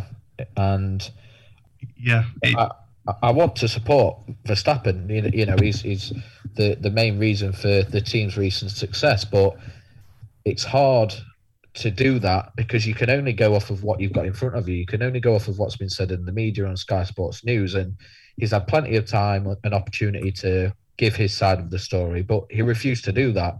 You know, he said he'd given the team his reasons. He wasn't going to say why he didn't do it. So it's not like we're reacting to this live and we're going, "Oh, he's an absolute idiot. What is he doing?" Like he's had the chance to come out and give his side, and he's he's chosen not to do that. So it's hard to really justify his actions or, or understand them when he's not saying why he did it. But yeah, I, I think it's a bit of a shame, really. Think about the, the work Perez has done. I'd argue that that race in Abu Dhabi last season was probably the best teammate performance of all time in terms of how yeah. it benefited the you know the other driver. Um, so yeah, it's really hard to say what I think about it because we don't know the full story. But what we do know really puts Max in a bit of a poor light, really, as a as a teammate. So we'll see what happens next weekend. He's come out after the race, after the debrief that they had, and said he's got full intention of helping Perez get the points that he needs to, you know, make sure he finishes second. But yeah, it, it's a really strange one that seems to, like I said, just come out of nowhere. It doesn't seem to have been something that's at the end of something that's clearly bubbling up and, and coming. It, you know, there's not really been any build up to it. Yeah, uh, I, I, fully agree. Um, it, it, has sort of come out of nowhere. Max has been phenomenal all year, and he's, he's, he's been a real class act at times as well. So I, I don't understand it fully. Um, there's there's rumours circulating that it could be going back to the Monaco Grand Prix where where Perez span and uh, stopped uh, or prevented Max from from going faster in in Q3. Uh, there's rumours circulating that perhaps that was done on purpose, but I I can't really say that. I, I don't know if that's 100% true or not. Um, but yeah, it's it's perhaps not one of Max's best moments uh, in what has been a, a, you know a flawless season for him. Surely, I was going to say, surely you could say that's kind of being a bit picky, though. I mean, I, I get it. You're clearly the number one driver. You're clearly, uh, for me at the moment, Max Verstappen's the best driver on on a Formula One grid this season, and he's proven that time and time again. So he's got a lot of support from Perez, and I think that now the championship's won, if he's got the opportunity to maybe give Perez albeit two points, those extra points to maybe solidify second place and finish the season with a Red Bull 1 2, then then I don't understand why he, he wouldn't go ahead and give it because now it puts yeah like you said skin it puts uh, Verstappen in a poor light heading into the, the off season preparation for next season but also now it gives Perez that sort of fire that he needs to maybe do the exact same back. I mean would you say that Verstappen wouldn't be in as a strong of a position to win the championship this year had he not got such support from Perez? Or do you think that maybe last year it would have been a different story and Verstappen wouldn't have got to the final race of the season still in contention for the championship if it wasn't for the support that he's had from Perez? He might still have got to the final race, but I think the, the more accurate question is would he have won that race? Again, we know all about the safety car and all that kind of stuff like that, but you know that incident took away the spotlight from the performance that Perez put in, which was holding Hamilton up and allowing Max to, you know, close the gap, which was then aided by the safety car and everything that happened. Yeah, it's it's tough. Does that now lead to more incidents? What happens on Sunday in Abu Dhabi? Is is there something there that again Max has insisted he's going to do everything he can, so time will tell on that. But Perez was quoted in the heat of the moment as saying that he's shown who he really is is there going to be a backlash from this? Is there going to be a bit of a a gap between them and a bit of break up in that communication and, and team spirit that they've had? They've been again, they've been absolutely phenomenal this season, and it's a shame that something like this is coming right at the end and completely take the shine off of what they've achieved over this this full season. But we can only sit and wait and see what happens next now. Josh, you see, you you of course watch this on a more than regular basis, not just for the races and the qualifying, but but nearly every program that's shown on Sky Sports F1, I'm pretty sure you've got somewhere on your recording planner. Is there any build up that may have given an intention or an idea to, to people that this was eventually going to happen? We've seen in previous years drivers maybe have a similar sort of of reaction to them sort of instructions being given. You remember Mark Webber's infamous uh, not bad for a number two driver when, of course, he, he finished first in a race ahead of Sebastian Vettel, who was known to Red Bull as the the number one driver in their team at the time. Do you think maybe this is something that has been building for a while? Has there been any um, hints given throughout the season that maybe this is going to happen? I know Skin said that it, he th- felt that this has just been completely out of the blue and probably the, the one of the uh, the less ideal times for it to happen. I'm just trying to think, Adam, that, that there's not really been a, a, lot to suggest there's been any rift between the the two of them. Uh, this is the first time really that uh, it's sort of bubbled over a little bit and a lot and uh, and caused quite a commotion. Perez said in his post race interviews, it shows what kind of person Max is, and that was that, that was really strong of him to say that your own teammate uh, uh, and to cause such a a divide in the team. Of course, they'll they'll sort it out. They'll have they'll have the debriefs uh, today, and they'll they'll come up with a line for the media on Thursday. But when when they get back on on the racetrack, uh, will that issue have been resolved? Will will the feelings still be um, quite harsh between each other? Um, so that's what you've got to look out for this next race and into next season. But um, I can't, apart from the the incident in, in Monaco, which cost Max the the uh, uh, pole and eventually the, the win. I can't really think of many times or any other times this season where they've they've really uh, had a disagreement. Um, I don't know if uh, uh, Ben can remember anything else, but I, I, I can't recall anything else. Well, they can't, which is which is why it's there's no real context to go off you know, Adam, you at the start of this segment spoke about Hamilton and Rosberg, like that bubbled up. You know, back in the nineties, back in the eighties, these big rivalries that you remember, there were incidents, there was tension, there was something building to that big moment that is now sort of known as the iconic piece or the final piece or something that we watched in highlights. There's there's nothing to this. So is it an issue with Max to Perez? Is it an issue with Max to the team? Is it an issue with Max to something outside of Red Bull? we really don't know because again he refused to answer the questions that the press presented to him or or he could have said to you know the fans he he, he declined that opportunity to do so. So there's, like i said there's no context there's no real nothing to go off of other than just what is in front of you. And it's he hasn't repaid the massive favors that perez has gone along the way when it doesn't impact him whatsoever because he's already won the championship. So for me, there's no reason whatsoever where he couldn't have slowed down and let Perez overtake him to make sure that he stayed ahead of Leclerc in second place going to Abu Dhabi this Sunday. But level on points, you know, it's not something that's now he can't beat him or anything like that. Level on points, Max has said he's going to do what he can to get him where he needs to be. We we just have to wait and see if that pays off come Sunday. Do you think Max's response of is going to do what he can to let him get, to help him get to where he needs to be? Do you think that's a reaction to the debrief because he seemed pretty intent on making sure that he was regarded highly as the number one driver at Red Bull. He wasn't even willing to let um, Perez jump into sixth place. It's not like it was an extra podium or, or, top step on the podium. It was literally to sixth place that was the difference. And he made it clear there that he, he, he will not be doing that. So something's got to have changed between the time that race has finished and the debrief. Whether it was a heat of the moment comment or not, I'm not quite sure.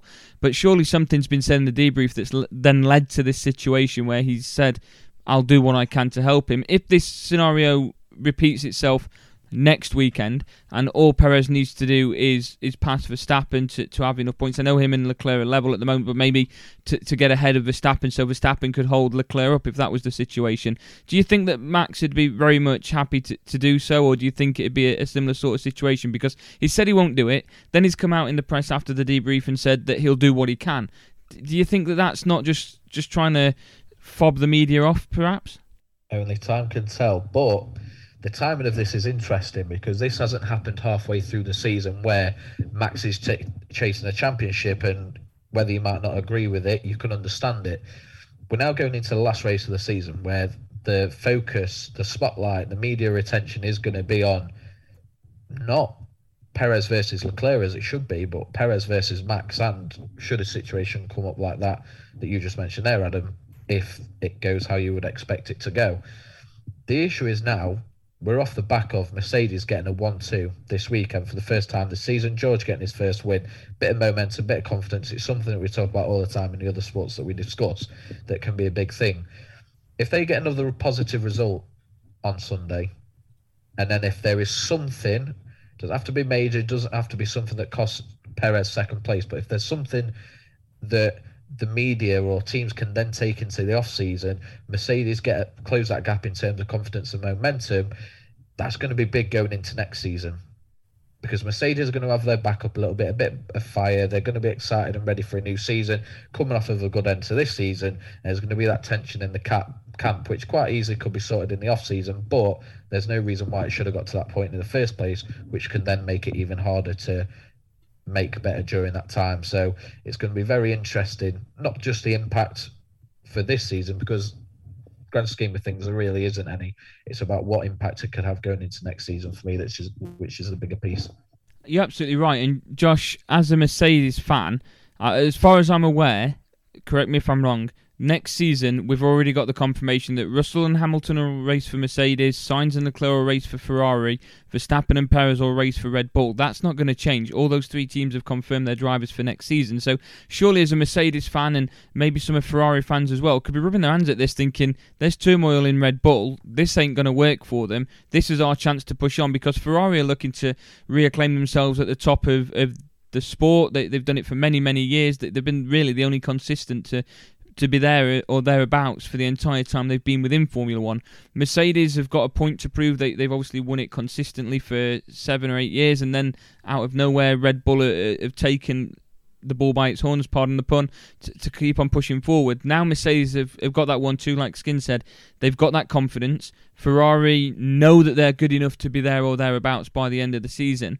Maybe this turmoil in Red Bull, surely as a Mercedes fan now, you've got to be sat there thinking, it was only a matter of time, or it, it's finally happening. This is our chance heading into next season. There's a lot of work that Red Bull have got to do off the track now just to repair that relationship between Verstappen and Perez because neither of them have sat back and just let this be a case of, oh, it's one of them things. He didn't have the chance. He had the chance. He, he kind of, uh, as some people may say, stabbed Perez in the back there.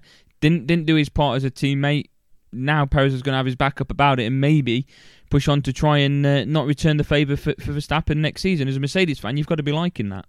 Yeah, there's so many stories going into into next season, and it is it is exciting. You you know, in, last year we had Mercedes against Red Bull; it was ferocious, and this year in the early part of the season you had uh, Ferrari challenging Red Bull.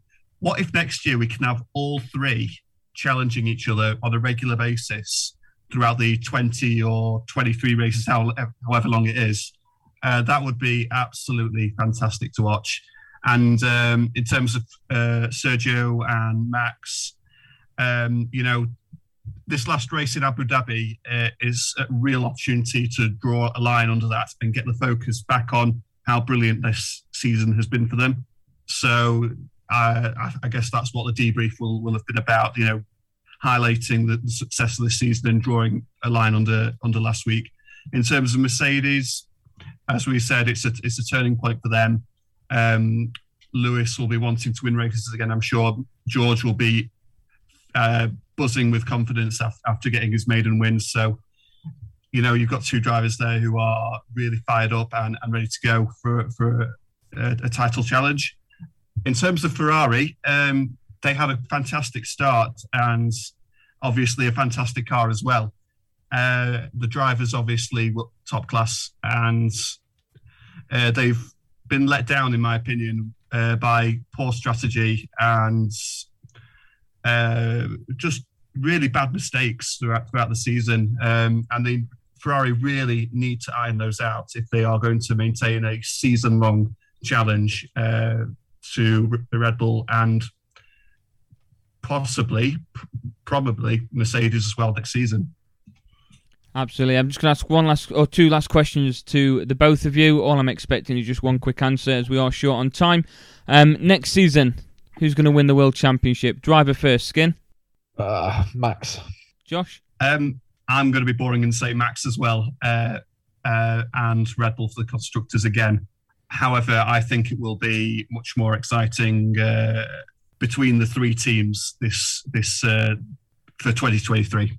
And uh, Skin, you've not given me a uh, constructor, so we'll come to you for that now. Uh, I will go Red Bull too. What about yourself? Someone looking outside in being a McLaren fan, what are you going to go for as your early prediction for next year? Uh, Lando Norris and McLaren.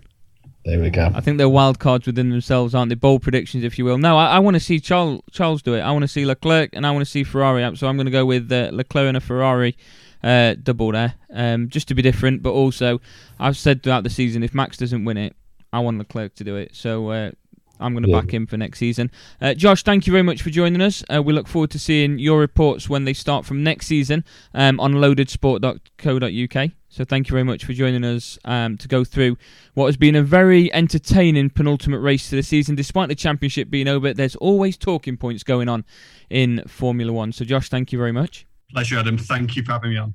Not a problem. We'll be back joined with Kemp in just a few moments' time as he reviews UFC 281 here on Loaded Sport, the third episode with myself, Skin, and Kemp.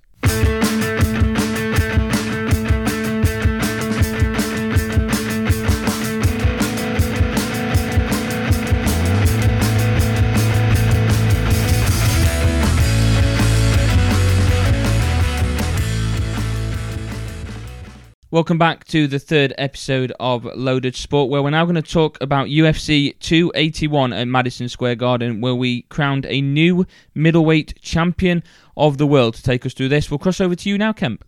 We did. Thanks, Adam. MSG, the Mecca, the fight capital of the world in some people's eyes.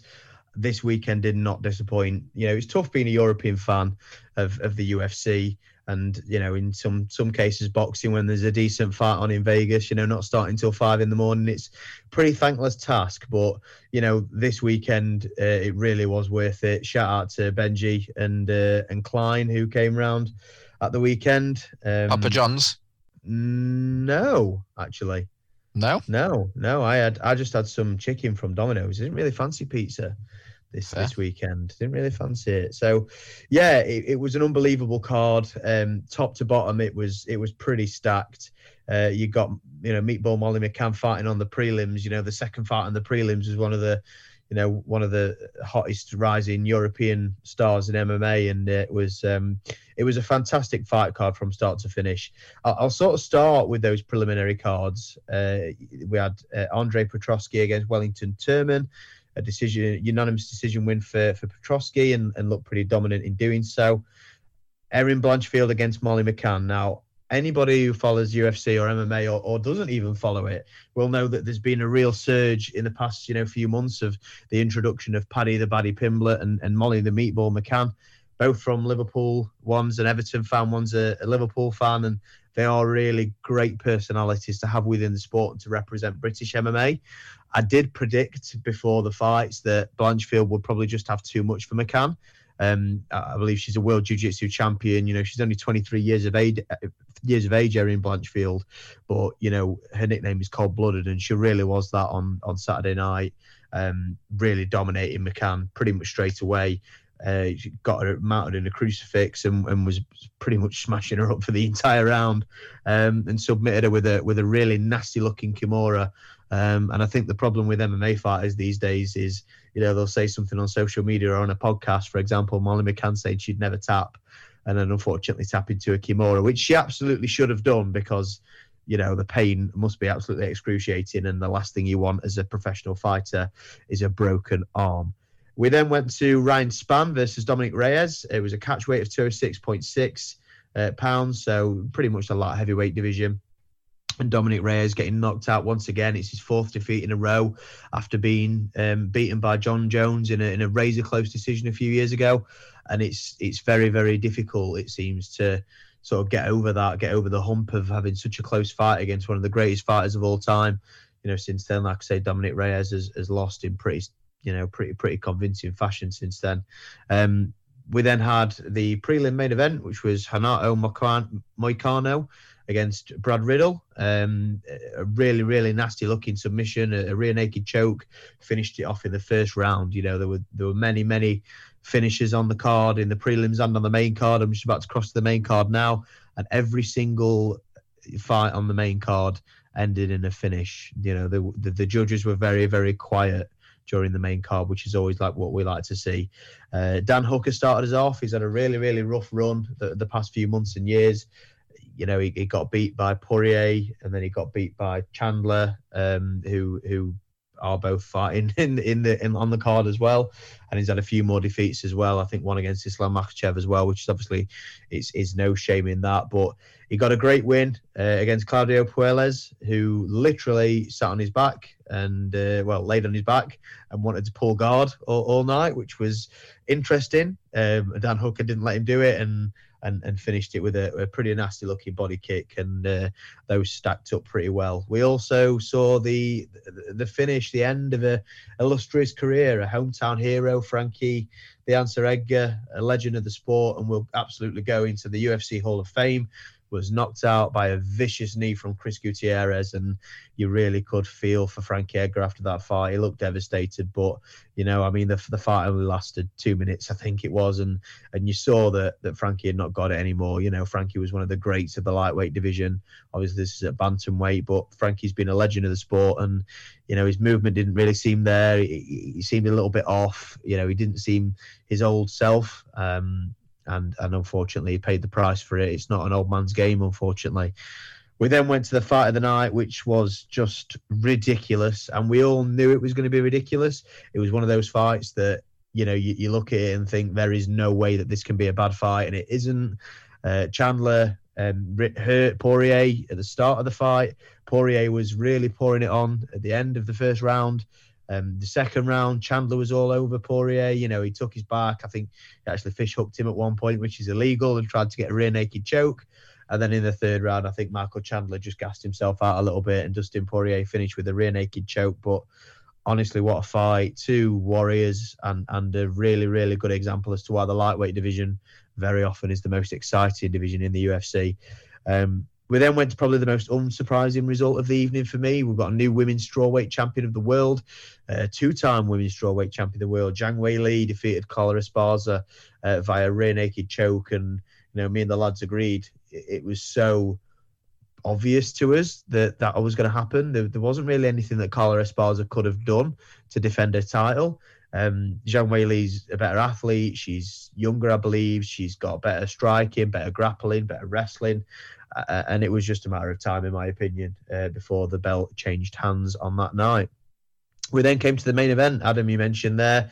We've got a new middleweight champion of the world. Alex Pereira beat Israel Adesanya, uh, who was undefeated at middleweight up to this point, um, who, interestingly enough, has actually lost to Pereira twice before. This was the third fight, the first fight they had in MMA.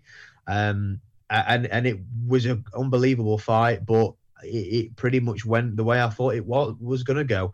I, I, didn't think Izzy would be able to avoid Alex for for the full five rounds, and bless him, he only had three minutes left in the fight, and and he got caught. You know, um, Pereira was backing him up against the cage. Izzy did really well all night to sort of get out of those positions and avoid it. Um, but but Pereira is a world class striker. They both are former kickboxing world champions.